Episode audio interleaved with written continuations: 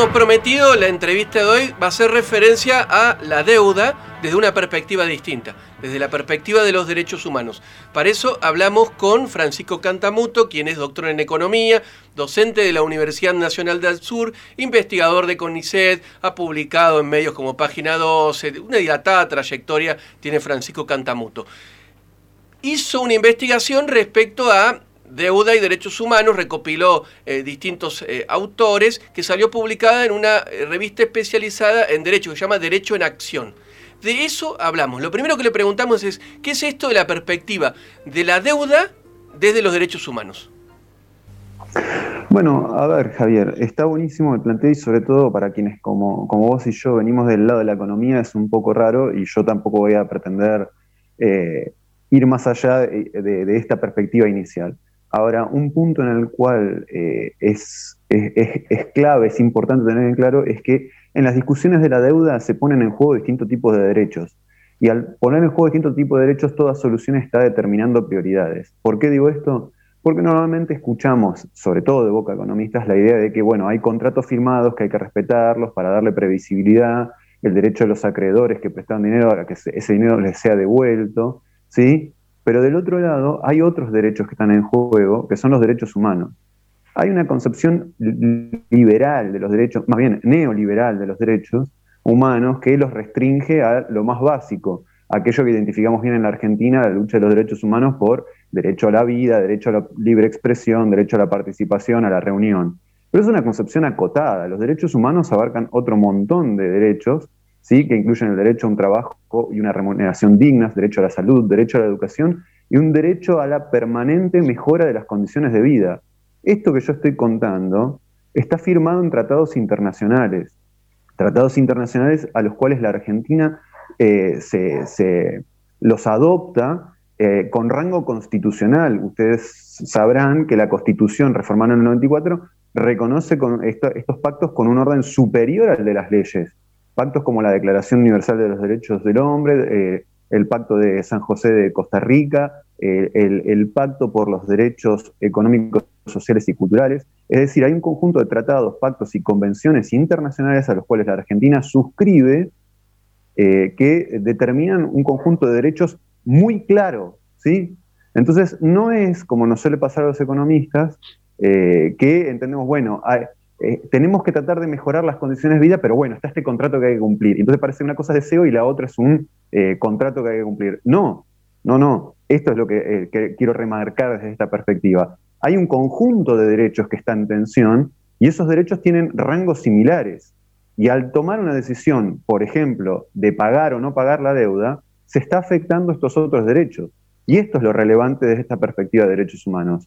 ¿Qué se está poniendo en juego? ¿Y cuáles son las condiciones bajo las cuales se puede cumplir con los compromisos de deuda o reestructurarlos eh, sin poner en juego el cumplimiento de otro conjunto de derechos. Esta es un poco la, perspectiva con la cual hay que, hay que ingresar al trabajo, perspectiva que, eh, bueno, hemos editado recientemente un número especial, que está bueno mencionarlo porque hay un mamotreto de mil páginas, pero que incluye incluye distintas entrevistas, artículos que se puede entrar por, por donde se guste, con Juan Pablo Boslaski, que era el, eh, el experto internacional en deuda y derechos humanos ante la ONU, ¿sí? alguien de acá de Argentina, eh, que se inscribe en esta línea de trabajo que tiene antecedentes aquí en la Argentina, no es que estamos tratando de salir de la nada. Y eso, eh, los que quieran acceder a esa publicación a, través de, ¿cómo se llama? ¿Cómo lo pueden hacer? está publicado como nueva, como nueva especial en la revista Derechos en Acción. Está disponible gratuitamente en línea. Si buscan Derechos en Acción, eh, Salta, el número 18, que es el último número editado, está dedicado entero a FMI y derechos humanos. Nos parece que es importante hacer este cruce y enfatizarlo, Javier, porque de vuelta, si no parece que muchas veces es, bueno, hay que cumplir este contrato, esta obligación, eh, y por el otro lado, bueno, entonces quedarán relegado el, deseo de mejorar la distribución, de que haya buen, trabajo digno, eh, etcétera, etcétera, etcétera. Y esto no es así. Un poco lo que se empieza... Algunos, interrumpa, algunos economistas dicen, por ejemplo, bueno, pero si nosotros no pagamos o no cumplimos con los, con los contratos, lo que sucede es que esas condiciones que hacen en los derechos humanos, eh, acceso a la vivienda, a la educación, empeorarían aún más. ¿Vos qué pensás de esa tesis? Yo creo que es una tesis muy discutible. Eh, el, riesgo, el riesgo del no pago eh, ha sido inflado demasiado por un conjunto de, economistas ortodoxos y luego replicado por un montón de, figuras públicas y políticos, políticas que eh, de buena fe entienden que esto es un riesgo fuerte y, real, porque de hecho tienen una, una, gran campaña mediática. Sin embargo, por ejemplo, en el año 2019 se publicó un, libro en, Oxford, eh, que el autor es Jerome Ross, y que dice, ¿por qué no defoltear? Y lo que muestra es que eh, lo que antes era una salida muy utilizada, la cesación de pagos para negociar, para forzar a los acreedores a negociar, se dejó de utilizar y los resultados de no forzar el, no pago para reestructurar han sido que, en general, las renegociaciones de deuda han resultado en menores quitas, mayores compromisos en favor de los acreedores y peores resultados para la población afectada en los países deudores. Eh, de manera que la, herramienta de no pagar no es solamente eh, librarse del problema, sino más bien es una palanca para discutir los términos en los cuales se eh, cambia la, dinámica de la deuda. Eh, ¿Cuál sería el riesgo tan grande? Hoy por hoy la Argentina eh, no accede a los mercados de crédito y esto pasó también en la última década. O cuando accede lo hace a tasas elevadísimas, insostenibles como lo vivimos en los últimos años. Entonces, si no va a tener acceso al mercado financiero, ¿es tan grave dejar de pagar por un tiempo? Sobre todo cuando estamos atravesando desde hace un año y medio una pandemia y desde hace cuatro una crisis económica muy severa, con un 40% de la población bajo la línea de pobreza, 60% de los chicos bajo la línea de pobreza. ¿Realmente hay que priorizar el pago de las acreencias? ¿No sería discutible, posible pensar en, bueno, señores acreedores, aguanten un cachito porque de acá, si no salimos un poquitito, no vamos a poder crecer y no les vamos a poder pagar nada? Hay que recordar esto, y para cerrar con este concepto bien económico, los acreedores, sobre todo los privados, pero también, pero también acreedores institucionales, recargan con sobrecostos a los países deudores por el riesgo de impago. Es decir, le suben la tasa. Pensemos que el Club de París le cobra una tasa de casi el 9% a la Argentina, una locura. El FMI le cobra una sobretasa del 2%, que con la deuda que contrajo son casi mil millones de dólares al año. Esas sobretasas están suponiendo el riesgo de impago. Entonces, si se cobra ese riesgo de impago, después cuando hay un impago, no se está incumpliendo un contrato original, porque ese, ese evento estaba incluido en los términos iniciales. Entonces, hay una interpretación forzada de los términos de la deuda. El no pago, como herramienta de negociación, debería estar sobre la mesa. Eh, ahora una consulta, porque nosotros estamos hablando de lo que ya sucedió, ¿bien? Ahora, cuando miramos hacia futuro, es decir, acá hay dos, eh, dos que intervienen en esto de, la deuda. Los, que, los países que toman, en este caso el nuestro, Argentina, y los organismos multilaterales de crédito que otorgan los créditos. Ahora, los derechos humanos, el respeto de los derechos humanos eh, en el otorgamiento de los créditos debería ser no solamente para la Argentina, sino también para los organismos multilaterales de crédito. Es decir, al momento de fijar las condiciones, al momento de establecer las pautas, de cómo se devuelven los créditos, de qué condiciones se le ponen los créditos, los organismos multilaterales de crédito deberían tener en cuenta una perspectiva de derechos humanos. ¿No estarían obligados ellos a hacerlo? Bueno, das en una discusión eh, jurídica profunda. En primer lugar, arranco con el pie con el que empezaste, el Club de París, que son eh, estados que prestan bilateralmente al país, ¿sí? porque no, es, no tiene entidad en sí misma el club, es una reunión de acreedores, pero conforma el mismo grupo de países que controla el FMI. Los estados del Club de París, todos han suscrito estos mismos pactos y convenios internacionales de derechos humanos, de manera tal que están obligados los estados a respetar estos estándares y tenerlos en consideración al momento de eh, discutir eh, la deuda. Si la discusión con los acreedores privados, que vos decís es agua bajo el puente, y claro, hay que ver en cada jurisdicción qué aplica o qué no, que, también es válido el, planteo que estoy haciendo, pero para atarlo a la hora, eh, en este caso el Club de París, son estados y estos estados eh, firmaron estos pactos y convenios y por lo tanto eh, son plausibles de ser llevados ante las cortes al incumplir estos tratados, porque si no es letra muerta y se firma cualquier cosa. Pero entonces, ¿por qué se decide respetar la firma de un acuerdo, de un préstamo, y no respetar convenios y tratados firmados sistemáticamente y utilizados, por ejemplo, también como argumento para presionar a países que se considera que no cumplen estándares democráticos, lo cual está bien. Pero si se lo utiliza en algunos casos, se está convalidando el convenio firmado, ¿por qué no sería aplicable para esto? Y bueno, en efecto lo es. Y en el caso del FMI hay una discusión jurídica. El FMI, eh, ante, ante los requerimientos, ha señalado que eh, le parecen bien los derechos humanos, pero que no estaría, dice el FMI, eh, constreñido a estos pactos por no tratarse de, su área de expertise. Esta sería un poco la respuesta que da el FMI. El tema es que el FMI forma parte de un entramado surgido a partir de las conferencias de Bretton Woods que incluyen el armado de, la Organización Nacional de, eh, perdón, la Organización de Naciones Unidas. Este sistema internacional también circunscribe y avala estos pactos de derechos internacionales, de manera tal que el FMI, a pesar de hacerse el sonso, también está constreñido por este conjunto de reglas. Pero hoy el problema que tenemos para cerrar con esto y dejarlo en claro es el doble rasero de los principales estados y potencias, Estados Unidos, Alemania, Japón, Francia, que suelen hablar y llenarse la boca de los derechos humanos, pero a los momentos de jugársela prefieren presionar por obtener pagos. Son países acreedores y actúan como tales. Eh, le contamos a la audiencia que estamos dialogando con Francisco Cantamuto, economista, sobre la perspectiva de derechos humanos y deuda externa. Francisco, ahora, cuando vemos el crédito que se le otorgó al gobierno de Mauricio Macri, en definitiva a la Argentina, no al gobierno de Mauricio Macri, eh, de esos 45 mil millones de dólares en apenas un año a devolver en cinco años, lo que a la postre ya está mostrando una insostenibilidad de ese crédito que es enorme. Bueno, ahí no hay ya una violación, de hecho, de los derechos humanos, porque eso implica una restricción enorme a, las posibilidades de Argentina en cuanto, por ejemplo, a salir de su crisis, a, tener políticas activas en cuanto al desarrollo económico. Eh, hay nada que hacer, o hay, algún antecedente, alguna presentación judicial respecto a este crédito. Eh, tenemos que ir y pagarlo así porque sí, un crédito que eh, no sabemos cuál fue con claridad el destino, o sí lo sabemos, gran parte se fugó de la Argentina.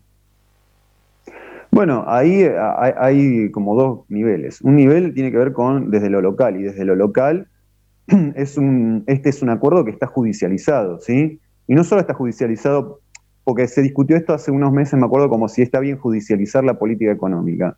Eh, y no sería el hecho, porque acá el punto es que el acuerdo este fue firmado sin respetar las normas del Estado de Derecho. ¿A qué me refiero? A que no hubo un acto administrativo ni un procedimiento tal que autorizara a Dujovne y a Macri a firmar este acuerdo, de manera tal que es un ilícito, ¿sí? Esto está judicializado. Eh, quiero que, lo sepa la audiencia, porque si no parece, bueno, eh, ya está, se firmó agua bajo el puente. Bueno, no, no es agua bajo el puente, porque no se respetó el, Estado de Derecho. Imagínense si, digo, para que se den una idea, si yo agarro y voy y firmo con un usurero local un eh, préstamo a nombre de la Universidad Nacional del Sur, donde trabajo, porque digo, yo trabajo ahí y bueno, me prestan la plata y después que lo pague la universidad. Y no, flaco, vos no tenías la autorización para hacerlo. ¿Cómo vas a haber endeudado a la Universidad Nacional del Sur? ¿Y vos quién sos para tomar ese, ese crédito? ¿Dónde está el, procedimiento por el cual pediste autorización para tomar ese crédito a nombre de la universidad? Bueno, esto es lo que hicieron Macri y Dujovne. Eh, digo, y la, analogía es correcta, porque eh, no tenía las atribuciones ni constitucionales ni legislativas eh, para tomar el crédito, no siguió los procedimientos establecidos por ley, por lo tanto, acá hay un problema de legalidad severo, severo, ¿sí? Eh, que habilita a discutir la legalidad del acuerdo. Digo esto para que quede bien claro, no solo que nos parece ilegítimo que se fugó la plata, y entonces, sino que no carece de eh, legalidad en el Estado de Derecho actual. Y si no respetamos el Estado de Derecho, entonces, bueno, claro, estos hagamos cualquiera, cualquier cosa, total, eh, una carnicería. Francisco, a nivel de la discusión. Sí, vos, decías, está judicializado. Está, judicializado. A ver, ¿por quién? Porque la judicialización, el gobierno lo ha judicializado. El gobierno iba a hacer una presentación, en, eh, los términos en los cuales hizo la presentación no, no los tengo en claro, pero sí lo, eh, presentó, pero existe un antecedente previo. Hubo un conjunto de, organizaciones que presentó. Bueno, uno de los que presentó una judicialización en estos términos es Claudio Lozano, junto con el Observatorio de la Ciudad, eh, de la mano de Jonathan Valdivieso, y después el Movimiento Nacional de Fábricas Recuperadas, de, la mano de Murúa y Codiani, hicieron otra presentación en estos términos. Y creo que hay un antecedente más que no me acuerdo ahora, y acá me disculpan porque no soy abogado y estas cosas a veces se me patinan, pero hay al menos tres causas que son previas a, la presentación del gobierno que hizo unos meses atrás. De manera tal que supera un poquitito la, cuestión estrictamente partidaria. Esto ya venía judicializado desde antes. Eh, en, el, caso del dossier eh, que, editamos, eh, que mencionábamos antes, hay un artículo de Juan Bautista Justo, este, sí que se llama como el jurista del siglo XIX, que analiza esto y muestra cómo viola los pactos de derechos humanos a nivel de la Organización de Estados Americanos, ¿sí? de la OEA. Em, Iba a decir a nivel internacional, digamos, a, esa perspectiva respecto a este tema. A nivel internacional, eh, es un poco lo que, lo que charlamos en la pregunta anterior de cómo los estados que componen el directorio del FMI se hacen un poco los sonsos, pero hay múltiples eh, informes que demuestran que, eh, como vos señalaste, no era sostenible desde el momento en que se otorgó, pero además que se lo revisó una y otra vez y quedó claro que no era sostenible lo que se estaba haciendo. De manera tal que hay una corresponsabilidad por parte del FMI en su staff eh, técnico y en el directorio al haber otorgado un crédito que era insostenible y que violaba el estatuto del fondo. Por, sintéticamente porque justamente, como vos señalaste, si el destino fue la fuga, esto está expresamente prohibido en el, convenio constitutivo de fondo. Eh, habría entonces argumentos para discutir algún, algún tipo de, salida a este brete que no, que no haga solo responsable al, país deudor. ¿Qué antecedentes hay en esto? Bueno, el FMI ha condonado deuda a países pobres, eh, aquí en la región, en el caso de Bolivia. El problema acá que tiene la Argentina es ser un país de ingresos medios, que para país pobre se escapó, pero no tiene la capacidad de un país rico. Entonces queda un poco atrapado en este medio, que es algo que ha denunciado eh, el ministro Guzmán, y, en, esto, en este punto tiene razón. Eh, que no tiene, no tiene un poco escapatoria por ser este, este nivel intermedio en el cual para pobre es rico y para rico es pobre. Eh, en este punto el FMI trata de eh, evitar eh, pronunciarse, de hecho no está en discusión una quita, no está en discusión, ya este momento parece que se, quitó de la mesa la idea de poner plazos más largos, y lo único que se está discutiendo es el, problema de los sobrecargos que, que, pone el FMI, que es esta tasa de interés elevada por haber prestado por encima de la cuota. Eh, hay mucho doble rasero. Aquí, eh, insisto en, este punto de, ser economista y no querer sobrepasarme en, lo que es mi área de expertise, pero por ejemplo Alejandro Olmos Gaona sugiere eh, que se podría llevar a juicio al FMI ante la Corte Internacional de la Haya, justamente por, el carácter violatorio de los derechos humanos por el crédito otorgado en 2018 que eh, resultó en fuga, endeudamiento, recesión, empobrecimiento de la población eh, y por lo tanto debería ser una, herramienta diplomática sobre la mesa. Pero acá quiero ser claro, y perdón, con esto termino Javier. Adelante. Em, quiero ser claro, ¿cuál es el problema de este tipo de iniciativas? Que en caso de, salir, de, ir con una propuesta muy dura y salirte mal, te van, a, te van a tratar de castigar con un acuerdo más severo. Hasta ahora lo que ha hecho el gobierno argentino es intentar eh, negociar por las buenas, tener todos buenos gestos de buena voluntad, hacer pagos parciales adelantados, eh, avanzar en, el ajuste fiscal, porque de hecho esto es una tensión interna del propio Frente de Todos. Una parte del Frente de Todos critica que no se esté tratando de fomentar más la economía en un contexto de crisis tan severa. Eh, entonces, ha tenido buenos gestos con los acreedores por el miedo a que si los enfrenta, que le vayan con un acuerdo más duro, que es lo que le pasó a Grecia hace una década atrás. Entonces trata de lograr eh, mostrar buena voluntad, eh, tejer buenas relaciones diplomáticas para evitar ser el que, digamos, e, e, el, que pague el pato de la boda. Pero bueno, esta estrategia hasta ahora no está resultando en grandes concesiones. Decía, buena voluntad también eh, intentó mostrar, o mostró el gobierno de Ecuador, de, de Lenin, y no le parece haber resultado muy bueno ese acuerdo. No, de hecho el acuerdo de Ecuador es un pésimo acuerdo, es un acuerdo que incluye medidas de ajuste fiscal, pero que además proponía eh, hacerle perder al Estado herramientas de política económica, eh, al igual que lo que se negoció y retiró en, Costa Rica, eh, pretenden avanzar sobre reformas estructurales que implican una pérdida de derechos, especialmente para la población trabajadora y la población en edad de retiro, por pérdida de beneficios previsionales. Eh, de manera tal que el FMI, a pesar de la retórica que tiene de, renovación y de heterodoxia, en el fondo sigue siendo el mismo fondo de siempre. Eh, vale recalcar que por, por, recomendación del fondo, eh, un conjunto de cerca de 70 países hizo recortes en el área de salud y al momento de enfrentar la pandemia se encontraba con poco personal, poco instrumento y esto ha hecho que enfrentaran peor la pandemia. Incluso durante 2020, en el curso de la pandemia y ante la urgencia de medidas sanitarias, eh, hubo alrededor de 60 países que gastaron más en pagar deuda que en destinar gastos a la salud. Esto no puede ser racional en ningún sistema económico social que, vivamos. No, es racional. Esto es lo que quiero enfatizar. Una última pregunta. Eh, ¿Cómo ves en esta todo esto que vos estás sumando a la discusión, que es una perspectiva muy interesante eh, y muy necesaria tener en cuenta, más aún todavía muy necesaria? ¿Cómo ves la evolución de la negociación eh, que encabeza el ministro Martín Guzmán con el organismo con el Fondo Monetario, también con el Club de París, porque en definitiva es un poco parte de la misma historia.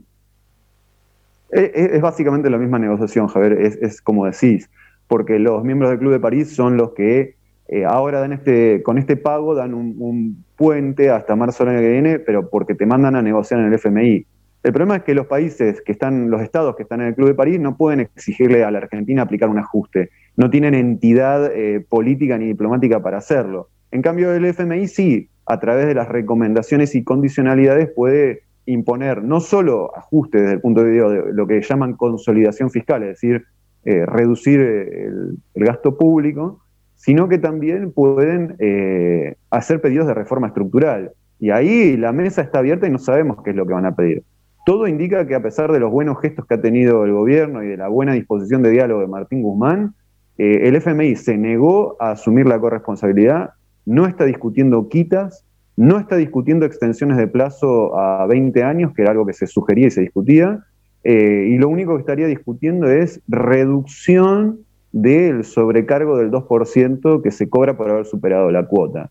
Lo otro que queda sobre la mesa, sobre lo cual eh, no tenemos noticias, porque es una negociación hermética, es qué condicionalidades acompañarían el acuerdo. Porque al ser un acuerdo de facilidades extendidas a 10 años, de acuerdo al estatuto del fondo, incluiría esto algún tipo de reforma estructural.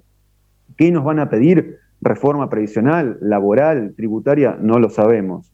Eh, en esto hay que, hay, que, hay que estar a la espera eh, y creo que la presión pública tiene un rol, porque el FMI considera al momento de requerir reformas la viabilidad política de las mismas. Y si entonces nosotros, nosotras, como pueblo, como ciudadanos, ciudadanas, insistimos en que no estamos de acuerdo con que nos hagan perder derechos, dejamos en claro que esto es un límite, no solo para el gobierno, sino para el FMI para exigir estas brutalidades. Pasó por la economía despierta el economista Francisco Cantamuto haciendo un análisis de la deuda desde la perspectiva de los derechos humanos. La economía despierta